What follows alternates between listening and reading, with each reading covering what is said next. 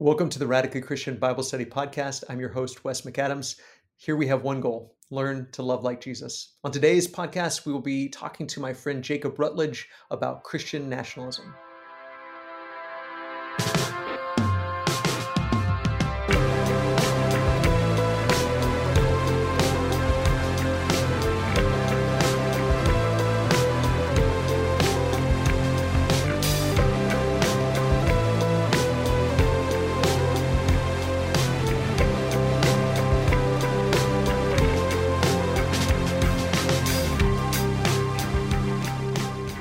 Okay, well, I am I am here with my friend Jacob Rutledge. Jacob, thank you so much for for taking time to to be part of this conversation, brother. Yeah, happy to be here, Wes. I, I, I guess maybe I'll set it up this way. I've been thinking about how how to sort of set up our conversation here, um, but but we're talking about Christian nationalism, and and I, I I'm just going to kind of walk through how I became familiar with this term and even started using this term, and then how it's kind of changed and sort of evolved uh, over the last couple of years. So, initially for me, uh, when I maybe two years ago or so, this term really started to be discussed and, and people were talking about it. But typically, in my experience, it was talked about as sort of a um, a critical identifier uh, as if it's something that an outsider would use, uh, not necessarily something that a person would self-identify with, uh, but but something that that outsiders would use to say, "Hey, we see this ideology, we disagree with this ideology. Here are some problems with it that they would be pointing out, and would use the term Christian nationalism as a a critical or pejorative type of a term, sort of the way we would use the term legalist or or legalism. Very few people would identify with with a term like that, it's typically used by an outsider. And so that was typically the way that this term was discussed. In fact, there was a lot of pushback that I heard that when people would say Christian nationalism, other people would say, well, that doesn't really exist, or that's not really a thing, or it's just kind of a boogeyman. And there was a, a little bit of pushback that direction. And then then over time there there seemed to be more people that identified with the term itself and which kind of surprised me because it the discussion started with it sort of being a critical or pejorative term and then people would say actually i think i am a christian nationalist and i don't think that's such a bad thing i think that's actually a good thing and so there was more identification with it and then here recently more and more identification with that term um, and so much so that there's a book that i'm I have to admit at the outset, I wish that I had finished reading it before this conversation, but uh, a book by Stephen Wolfe that is in defense of Christian nationalism specifically.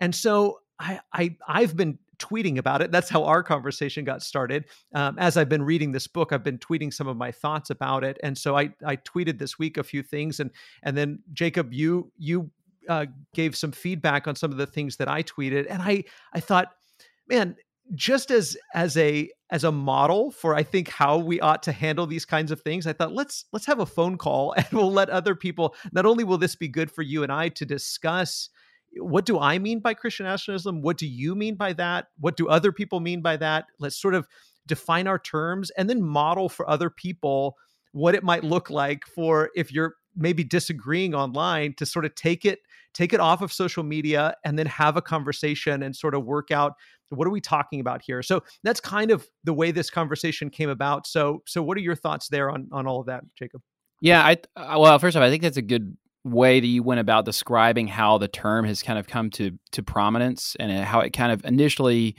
came from a more pejorative outsider you know uh, assigned terminology I, I, think that's a good way to assess it. And then more and more people begin to question okay well what what what what is really meant by this? You know what do we mean by this? Um, is there some truth to this? And you know so it's it's been interesting to see how it's evolved because really prior to a few years ago i didn't hear the terminology mm-hmm. used and and i kind of kind of honestly dismissed it because uh, i really didn't associate myself so much with that and then i began to see some more discussions about it and kind of think well some of that reflects my thinking some of it doesn't reflect my thinking and then you know progressing through okay what do i believe my political ideology has changed over the years and um, how I've evaluated things from a Christian worldview. And so, um, you know, I, I, recently I just finished out a series that I did here um, at Dripping Springs called I just titled it,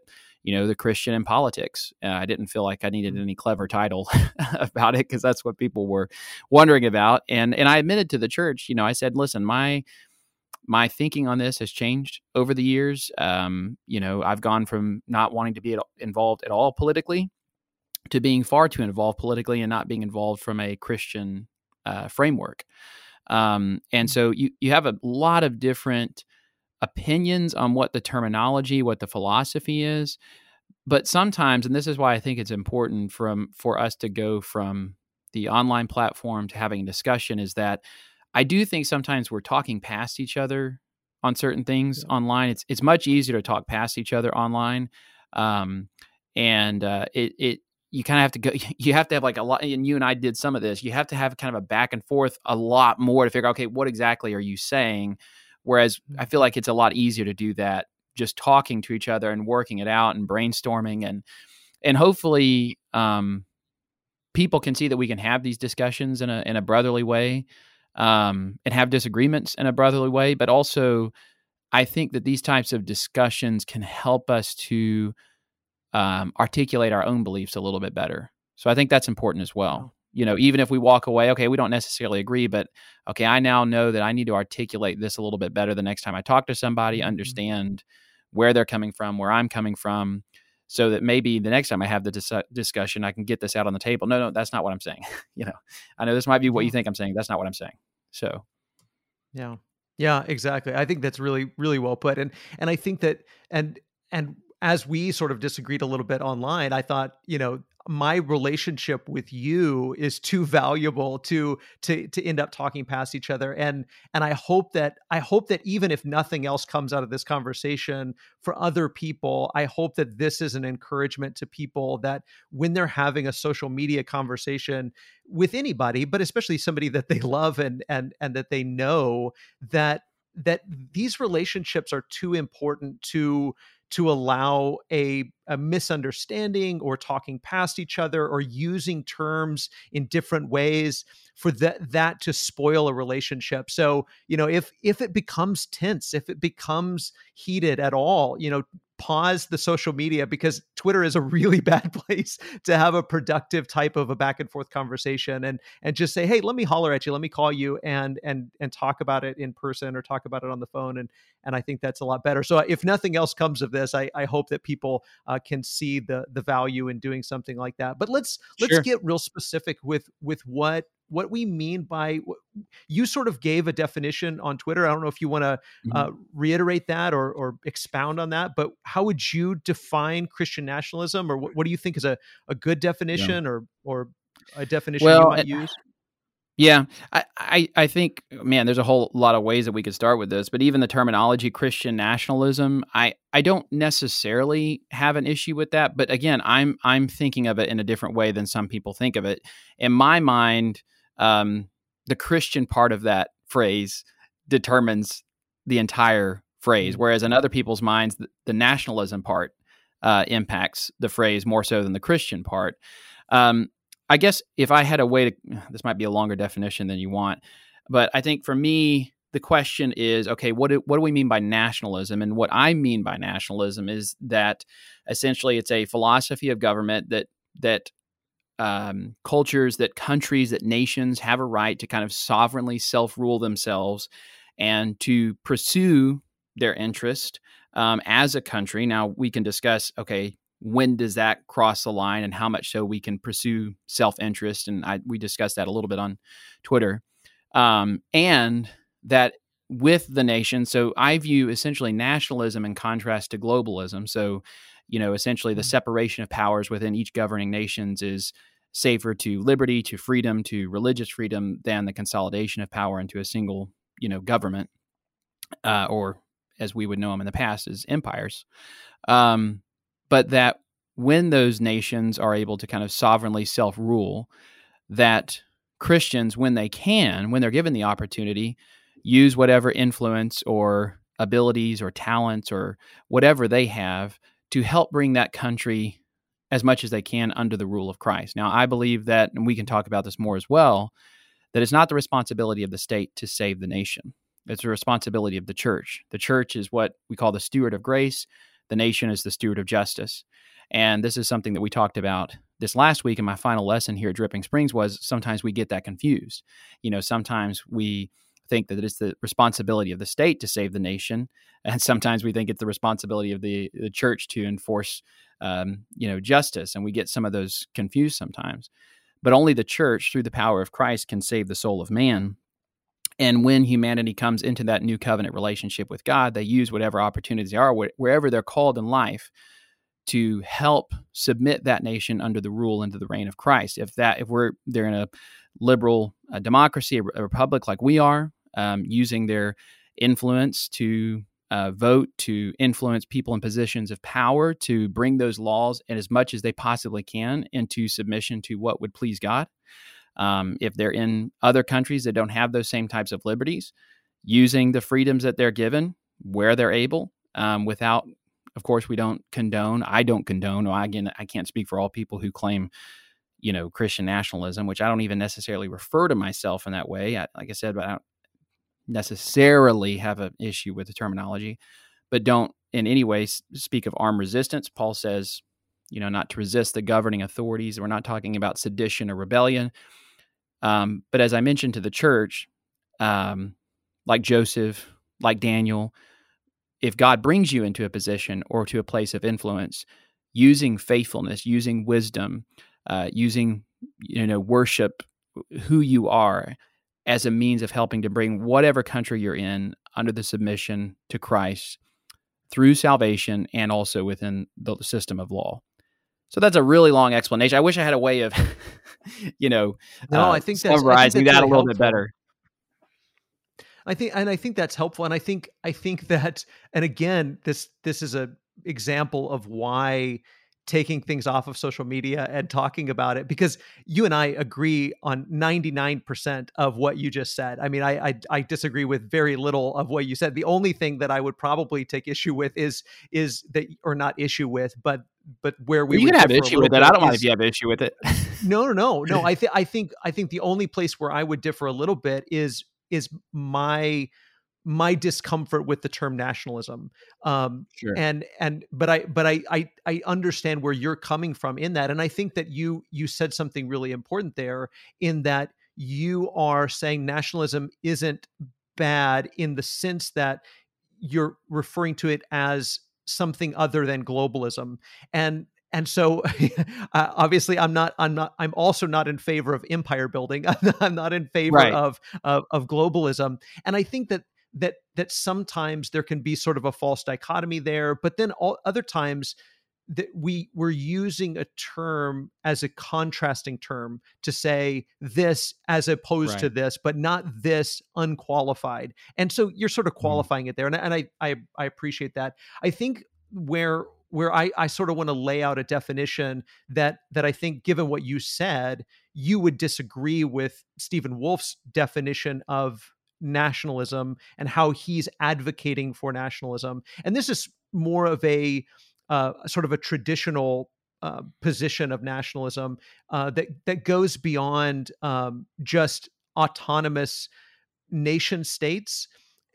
We we we sort of touched on this in our in our Twitter back and forth, but you and I probably recognize maybe more than the average person how difficult it is to define nation and who's a part Mhm. of a nation and what do we mean by that word nation? In the new testament the the greek word is ethnos which most of the time that that term is translated as gentiles. It's it's just the nations all of these other people groups. There was the jewish nation or the jewish ethnos and then the other ethnic groups. So when when Stephen Wolfe talks about nationalism, he he uses the word nation and the word ethnic group interchangeably, synonymously, and so he advocates for um, sort of self-ruling ethnic groups that that in fact he advocates for and says that a nation cannot be made up of more than one ethnicity. And when he talks about ethnicity we tend to conflate that with race and and that's a totally different idea. But ethnicity specifically refers to language, cultures, customs, those kinds of things. But when you do that, it, it's very difficult to say, well, what ethnic group am I a part of? what what ethnic group am I? Or you know, uh, is say someone who is um, a, a Mexican American or African American or German American or um, whatever you you name uh, whatever eth- ethnicity a person is living in the United States. Are we all Americans or are we part of different ethnic groups, especially when you factor in different customs and cultures and sort of parallel uh, parallel groups, um, subgroups. And so it makes it very difficult to understand exactly what a person is advocating for when they advocate for a mono ethnic society, a mono ethnic, a one ethnic nation, and that every every ethnic group should rule themselves and that there shouldn't be intermingling of ethnic groups.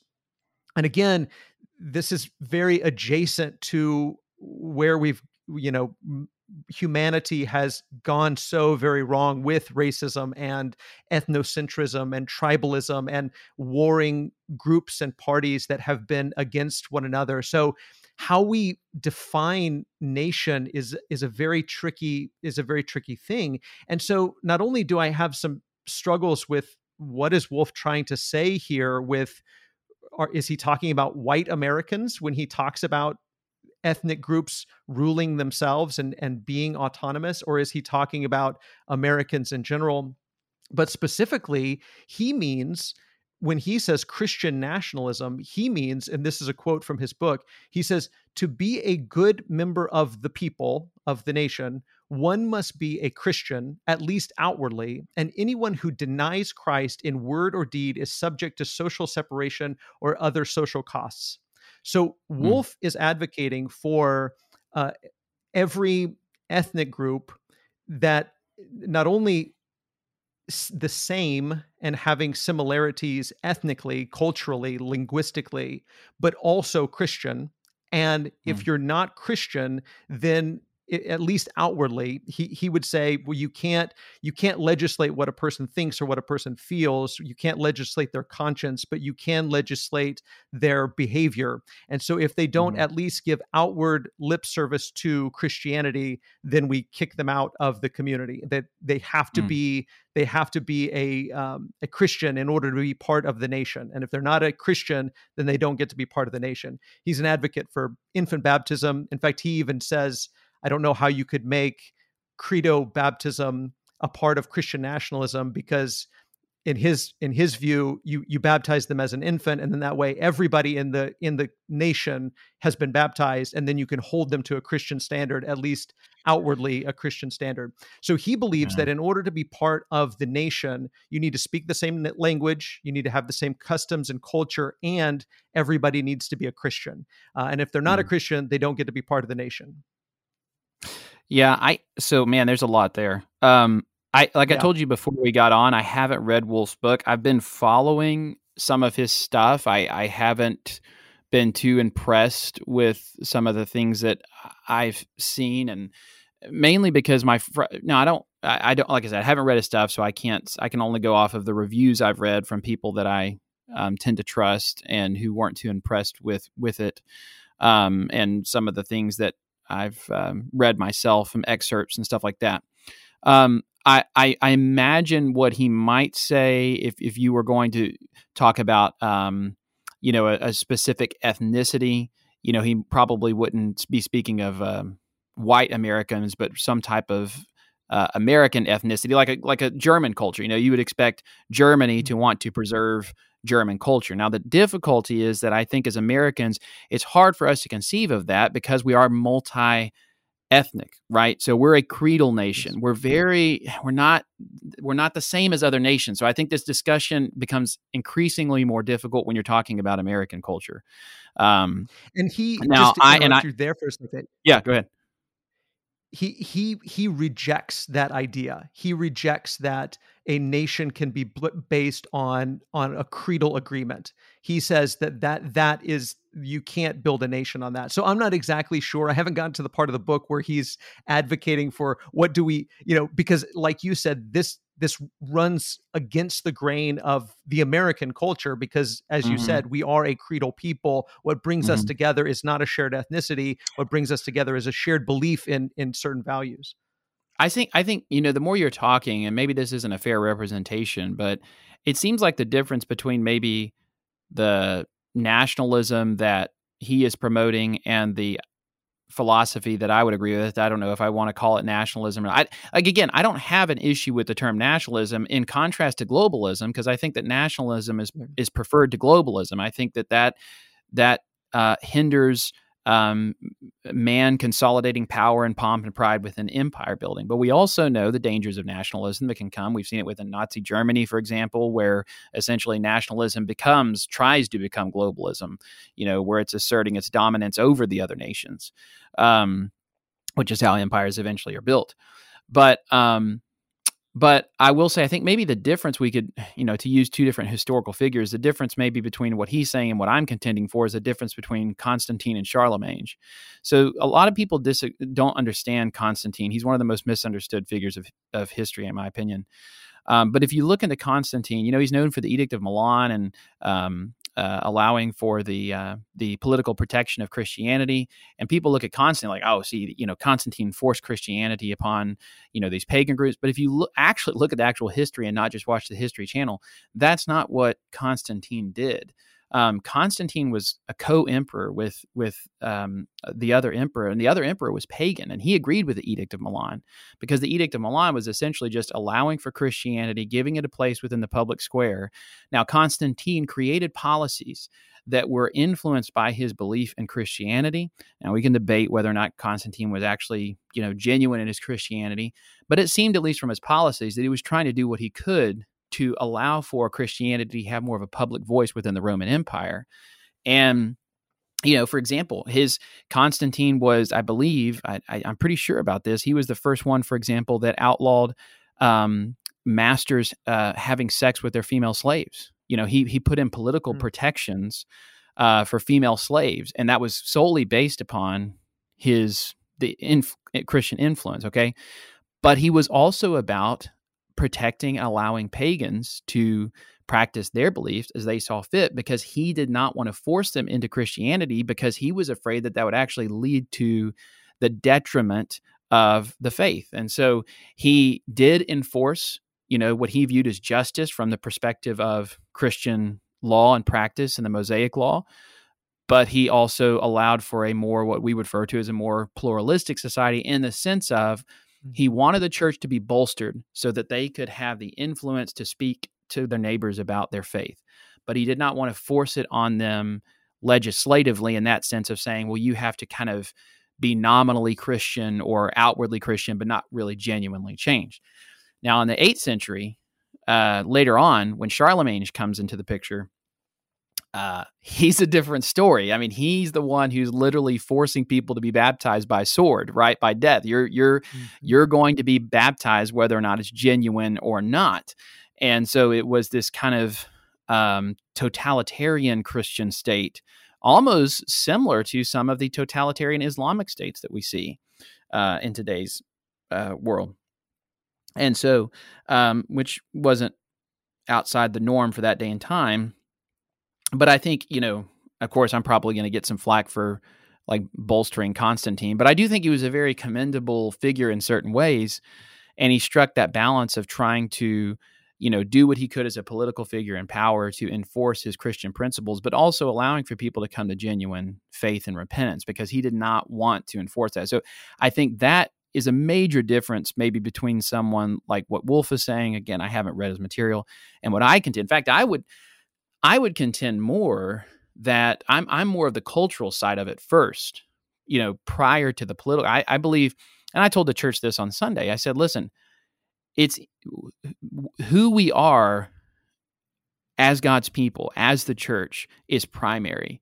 You know, what you do politically is secondary. And if you get those two things flipped, then it's all going to go wrong because Jesus condemned the Pharisees for mm-hmm. having this outward form, right? But inwardly, they were full of dead men's bones. And so if you have a nation that has maybe some right laws, but who are morally and socially and culturally corrupt, then number one, that's not going to work. but number 2 mm-hmm. it's it's going to fail ultimately on both sides and so we talked about how listen you know, I, I want I encourage Christians. You have a Christian if you're uh, have a business, do all you can to influence people for Christ in that business.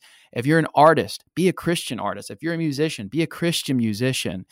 Because eh, culture is what wags the tail of politics, right? It, that that is what does it. And then from that basis of we are a changed people, revival precedes reformation, and so you know you have to have revival and who we are. And then I do think that you'll see a progressive change within governance and mm-hmm. and politics. But um, I certainly don't agree with any type of kind of forced nominal Christianity. And I think some of that, you know, of course, we could get into the whole discussion of the issues. I think you're you're seeing some hints of the issues with what they would call covenant baptism when it comes to infant uh, you know pedobaptism be- because you're mm-hmm. essentially what, what's he what's he admitting about that he's admitting that you're forcing someone into a covenant that they're not freely accepting so you know i mean there's there's a whole lot of issues with that i mean i don't know if that comparison makes sense that i'm making between constantine and charlemagne or not but I think that's incredibly helpful. I think that's exactly. I think that that framework of comparing those two viewpoints of those two different approaches is is incredibly helpful because I think on the one hand, where I, I, certainly am not a pluralistic person, I appreciate the fact that we live in a pluralistic culture. In that I, I'm not advocating for pluralism, not to, to say that it's not good that people think that every way is a way to God. That's not that's not at all what any of us would advocate. But I, I love the fact that you and I can have this conversation and we live in a country and we live in a in a culture where where the state isn't saying, "Well, Wes, you're a heretic, and so we're going to burn you at the stake." Uh, they're they're not. The, the state isn't trying to control what religious language and what religious speech is allowed and what's not. Um, whereas Wolfe is really contending for that kind of a state where the the state even has the authority and the power to determine what's heresy and what's not. In fact, here's a here's a mm. quote from his book. He says, "The Christian prince, that's what he calls the the magistrate that would oversee this idealistic." Uh, yeah, Christian I need to look into that a little bit more because I've never. Yeah.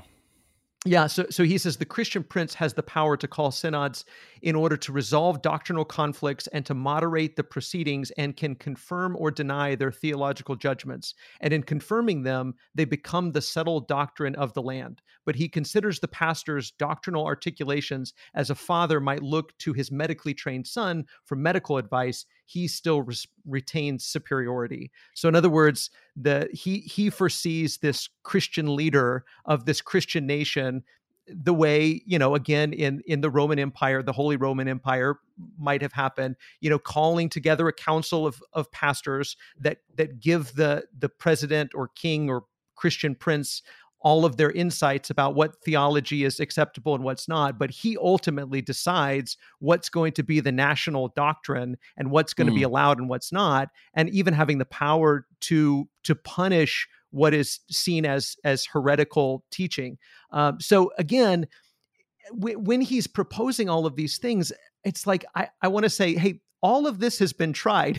it's not that Christian mm. nations haven't been tried. We've we've done this for for the last several hundred years. We've done this, and it always ends with people killing each other. It always ends with not only us killing our non-Christian neighbors, but it ends with Christians killing other Christians, believers killing other believers because you're a heretic, you're a heretic, and and when the the pilgrims and the the people came to the Americas seeking religious freedom, they weren't seeking religious freedom from atheists or from from pagans. They were seeking religious freedom from Christian nationalism. They just wanted a different type of Christian nationalism. And so, you know, the different religious groups that first colonized the Americas were trying to get away from the the oppression of the the the state church where they came from. So going back to all of this seems incredibly the wrong direction uh, for for so many different reasons.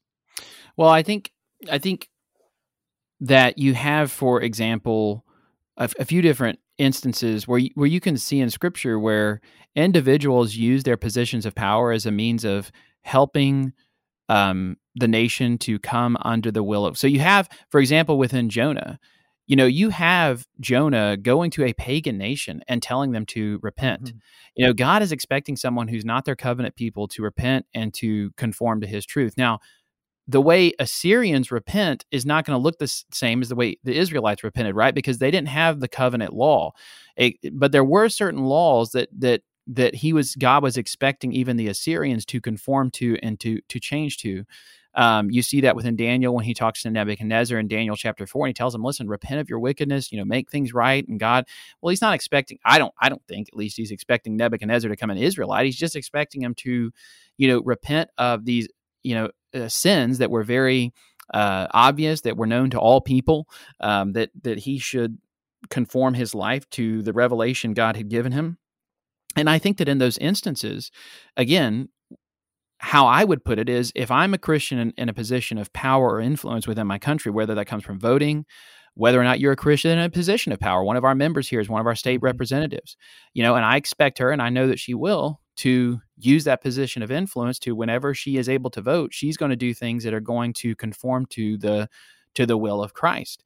Now, I think that you could contend that one of the things that would um, conform to the will of Christ is giving people the freedom to choose Christ. I mean, you know, Christ yes, himself yes. did that, you know. So, I mean, that's that would influence my position of like I'm not going to do anything that's going to, you know, pressure someone to to be a Christian. Now, I think that's different than legislating morality in the sense of um, let's let's take um, you know abortion or anything like that. You know, we've talked about mm-hmm. abortion and things like that. And I know there's a lot of um, contention about the discussion, but you know, you've seen that within the state of uh, Texas, for example. There has been laws that were influenced by people in positions of power that were Christian minded, where now it's illegal, you know, and that has influenced.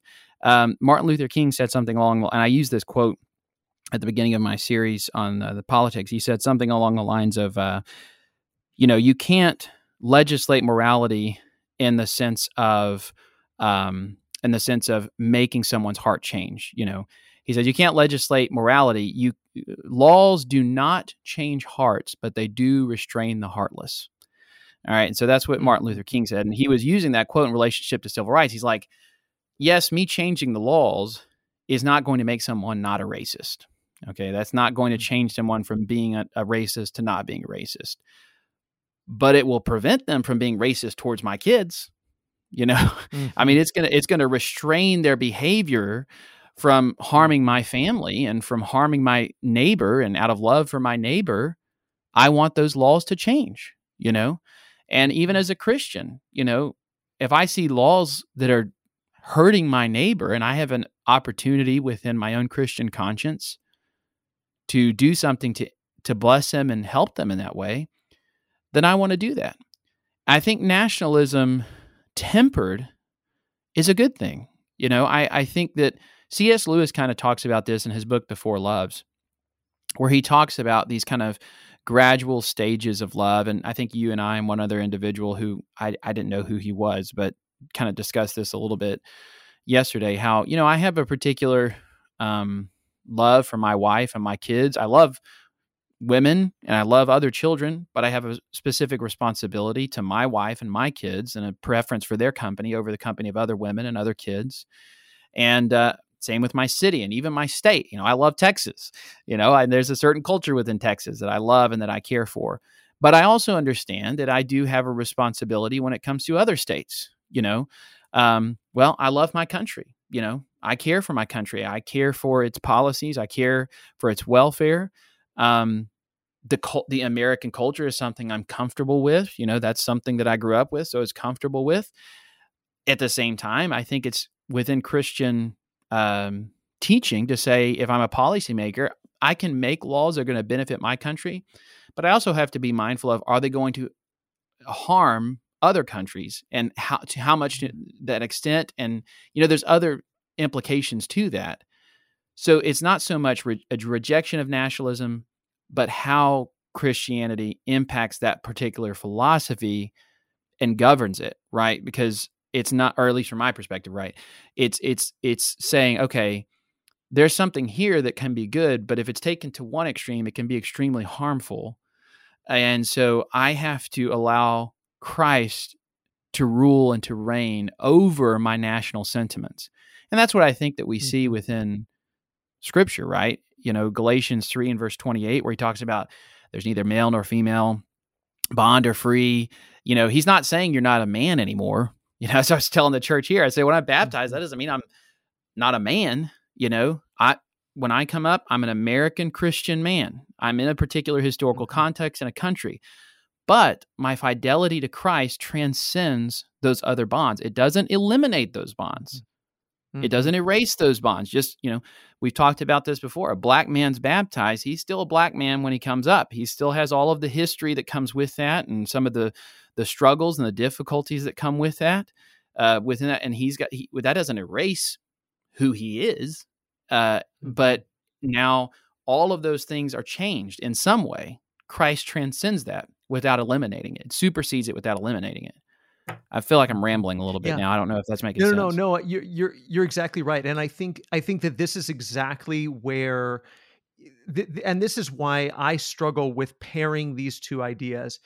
Christianity, Christian, and nationalism, because nationalism tends to be, from a political theory standpoint, from a sociological standpoint, nationalism tends to be a movement or an ideology that is very focused on people that are like me and that people that are like me are my sole responsibility and that that I I am going to look out for me. In fact I mean Wolfe spends a lot of time focused on nationalism that transcends all sorts of flavors of nationalism and and defining it again the way that political theorists and sociologists define it and that is that i this is an in group that is for the in group there's the in group and the out group and we are for the in group and and this is why i feel like that idea of nationalism again from a, a very you know traditional uh, definition of nationalism and the word Christianity are so antithetical, at least in my mind,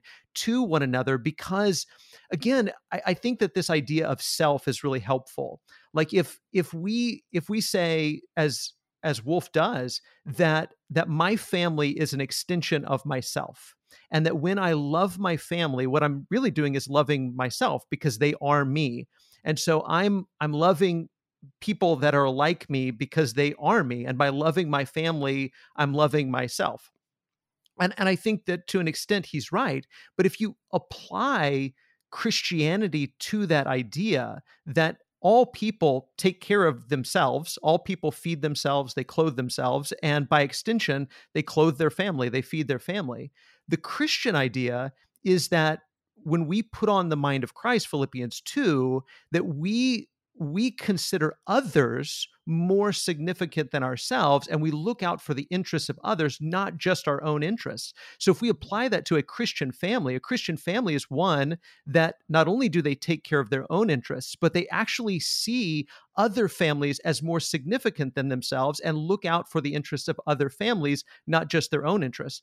And then if you apply that if if it was possible for an entire state to be a christian state then they would look out for their own interests but they would also consider others more significant than themselves and look out for their interests not just their own and and that is really very antithetical to nationalism at least from a traditional standpoint so i see those it just is very difficult for me to pair Christian and nationalism because nationalism mm-hmm. again is very me centric. It's very self centric.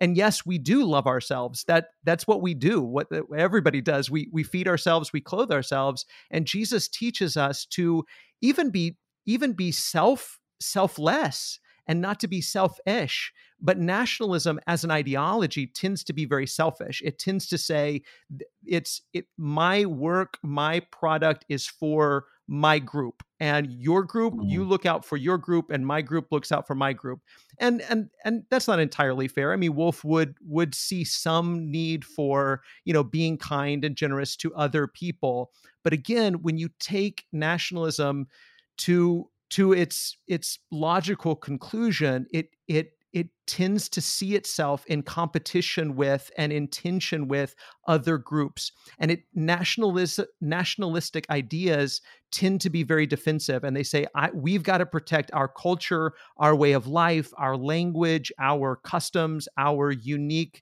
self from everyone else. So we can't have close associations. In fact he would even discourage close associations of christians from different cultures and he would say, hey, even if you're brothers in Christ, you need to be distinct and separate from one another because you you belong to different cultures and you need to not influence one another. And so much of this is is the very opposite of what we see throughout the book of Acts, what we see throughout the book of Galatians, what we see throughout the book of Romans, what Paul's entire ministry was dedicated to because the Jewish people even the diaspora, the dispersed people of the Jewish nation, they were a nationality. Even though they they didn't they weren't all living in their homeland, they were they were an ethnic group. They were a nation.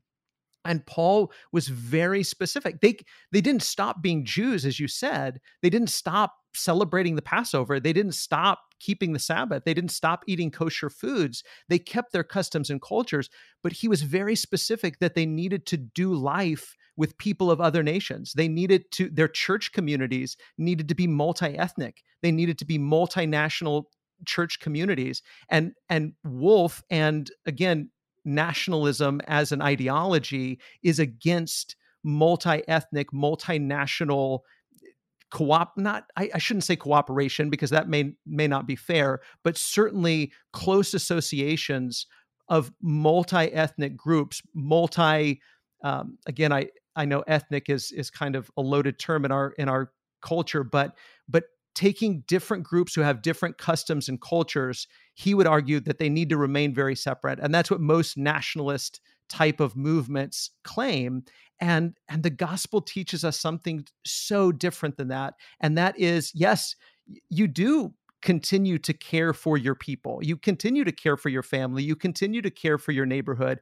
but you also care for and even consider as more significant than yourselves the other the the foreigner the stranger the sojourner because you yourself are a stranger and an exile. And i think a lot of this comes back to one of yours and my favorite subjects jacob is is eschatology and that in a very real sense the book of hebrews would claim that that this is not our homeland that our our homeland our home city is the new jerusalem that is to come the city that is to come.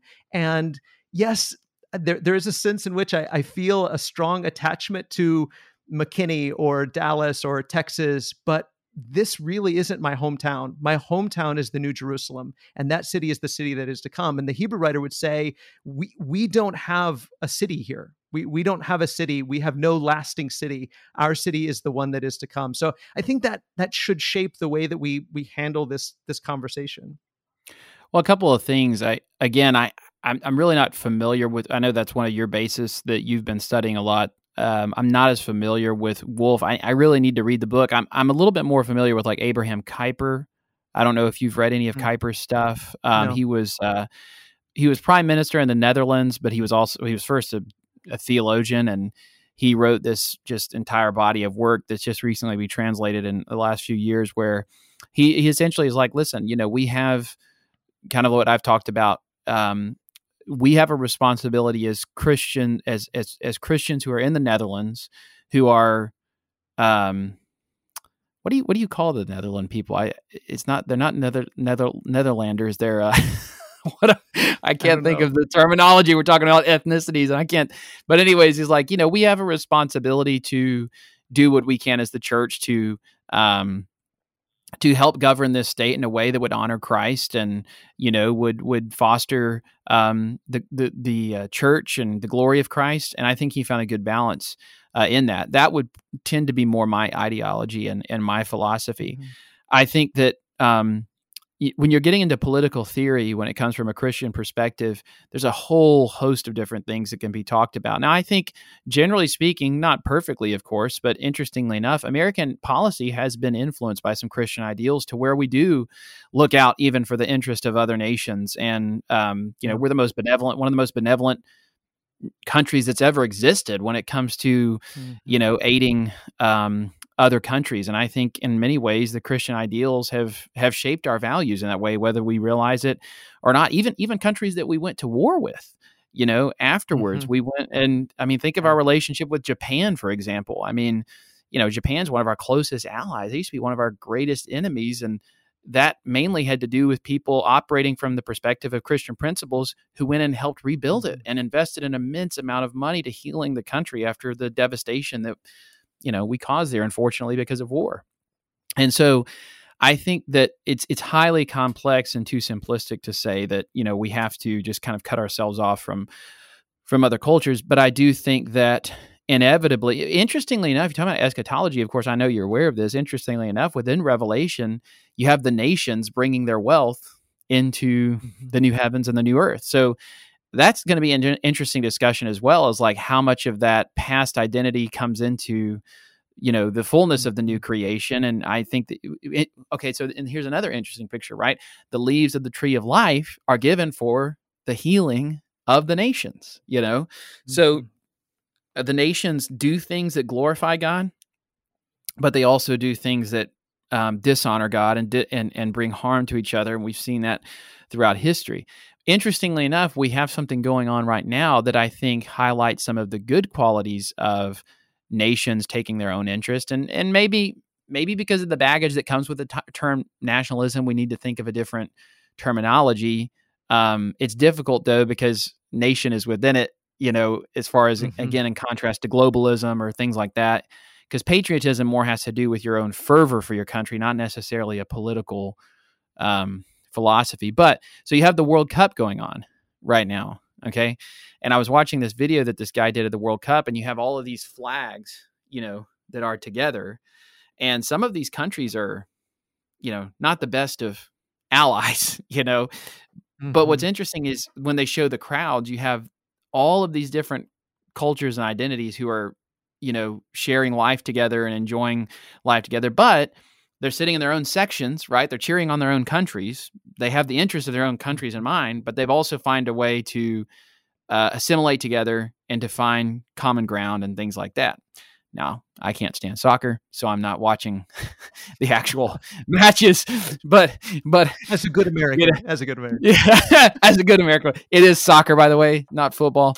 Uh, for everybody else listening, so there's a nationalist uh, there's a nationalist statement there for you. Um, but uh, but but uh, but okay, so there you have nations who have individual cultures, um, who but who have individual interest, but also are finding a way to and you know we need to seek peace right? That's a whole nother thing of like i gave this example like um to um here at dripping springs. I said what if you know we were talking about joseph and daniel. I said what if god raised up a christian peacemaker a christian a literal christian ambassador to go over to russia and ukraine and to help resolve that situation? You know okay, if God raised someone up like that, wouldn't we expect them to use their Christian beliefs and faith to influence that situation because they believe that Christ can heal these nations, you know?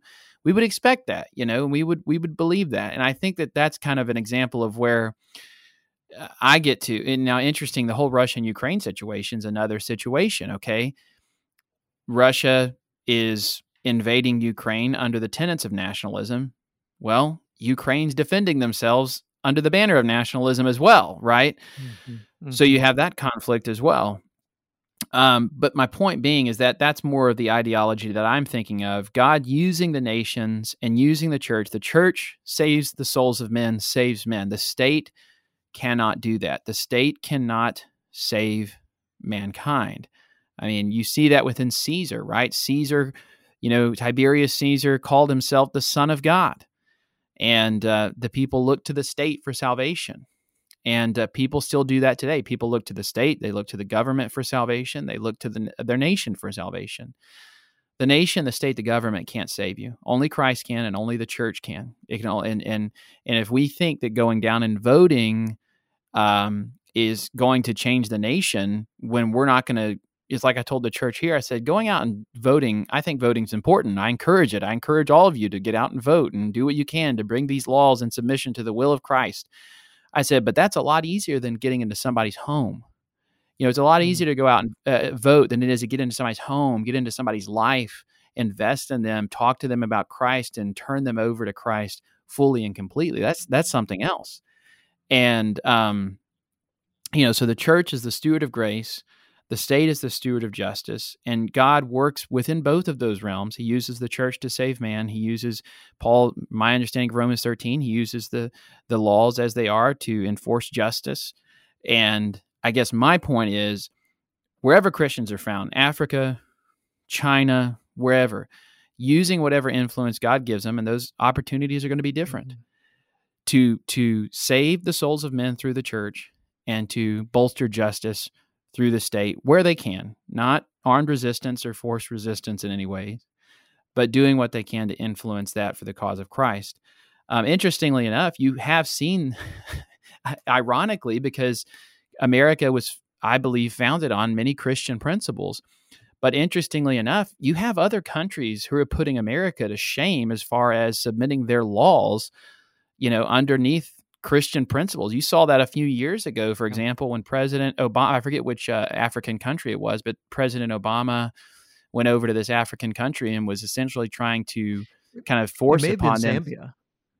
maybe maybe it been I, I can't remember the exact one but he was trying to kind of guilt them for not recognizing same-sex marriage and the president was just like he wasn't rude about it he's like listen we're we're a christian people and our nation does not agree with that and that's not a priority for us we're not concerned about that you know Mhm.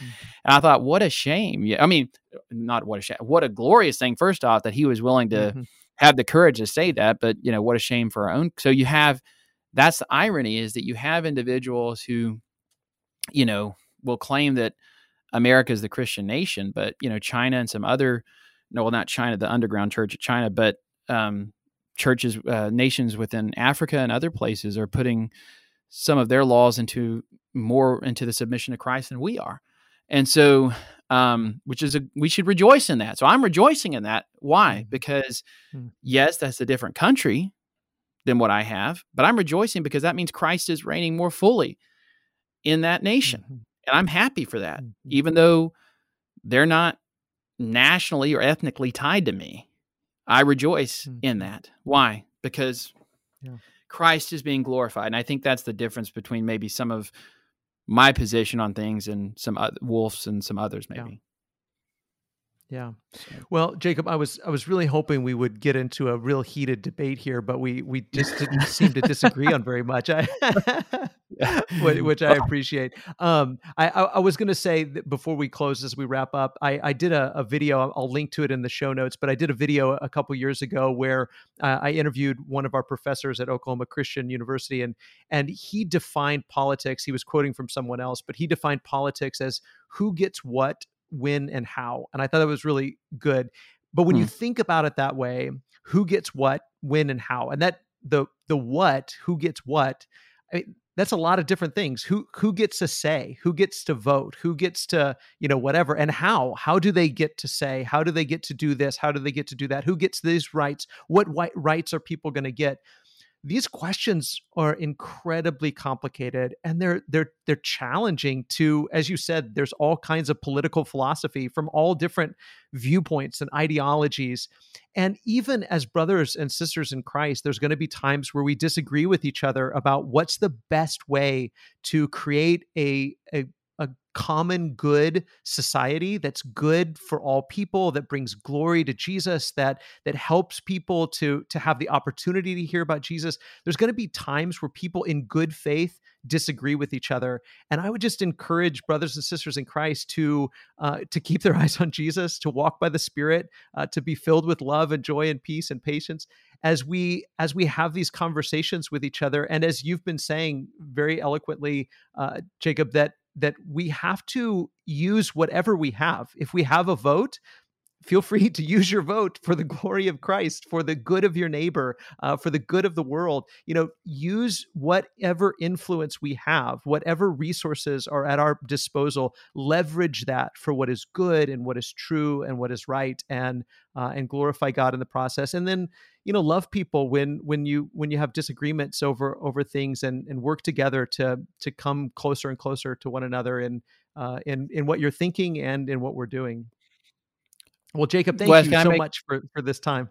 Yeah, yeah. Can I make one final comment? Um, I think Please also do. another aspect of all of this is, um, one of the the responsibilities of the church and whatever nation it's found is actually to be the moral conscience of that country to and this yeah. is where your this is where your loyalty to Christ and I and I talked to the church about this here. I keep referencing this because I just got off of the sermon series, but I, you know, you you ha- when your loyalty to country and Christ collide, what do you do then? Well, we see within the New Testament the responsibility as an American. If there's something going on wrong in America, as an American Christian, I have a unique responsibility to call out that sin. You know, yes, other con- other Christians in other countries might call it out, but I have that extra weight, that extra burden of doing that. Mm-hmm. And that's, you know, that's another part of it. It is like there's going to be times where things might be culturally, socially acceptable things within your country that go against the cause of Christ. And in that moment, I choose where my loyalty really lies, you know, because I want to help submit my nation under Christ. And sometimes that means going against my nation for the good of the nation. So that's just a final thought I had. Yeah, and it goes back to what we were saying earlier about if you think of your nation as being an extension of yourself it if, if we're going to if we're going to do what jesus taught, taught us we got to take the beam out of our own eye before we start looking for specks in other people. So yeah it starts it starts here and and that's i think you're exactly right. That's the role that we're called to play in whatever community we find ourselves to be salt and light and to to make a difference and and to do so in the name of jesus. So jacob thank you so much for this time together brother. Thanks for having me on brother Thank you so much for being part of the Radically Christian Bible Study podcast today. We hope that you've enjoyed this episode. I want to give a special thanks to Travis Pauley and to our McDermott Road church family for making this podcast possible. As always, we love you, God loves you, and we hope that you have a wonderful day.